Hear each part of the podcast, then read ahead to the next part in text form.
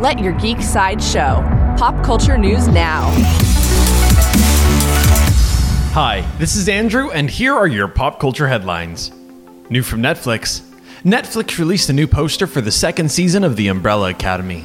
Each of the characters on the poster is wearing sunglasses, and each pair of sunglasses reflects a different character related Easter egg. The Umbrella Academy will fly onto Netflix on July 31st. Coming soon from Marvel.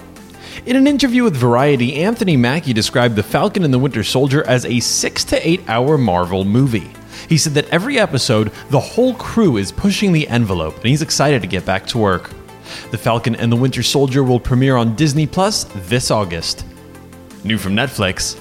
Netflix released a trailer for their upcoming series Cursed from Frank Miller and Thomas Wheeler.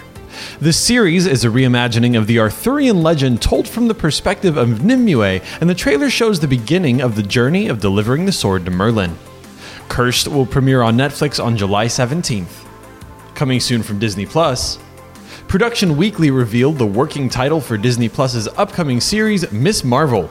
The working title is Jersey, leading fans to speculate that the series will be an origin story and follow Kamala Khan's adventures in her hometown of Jersey City. The series is set to hit Disney Plus in 2021.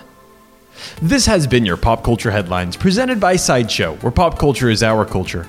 If you'd like to see all the Easter eggs in the Umbrella Academy Season 2 poster or the full trailer for Cursed, go to geeksideshow.com.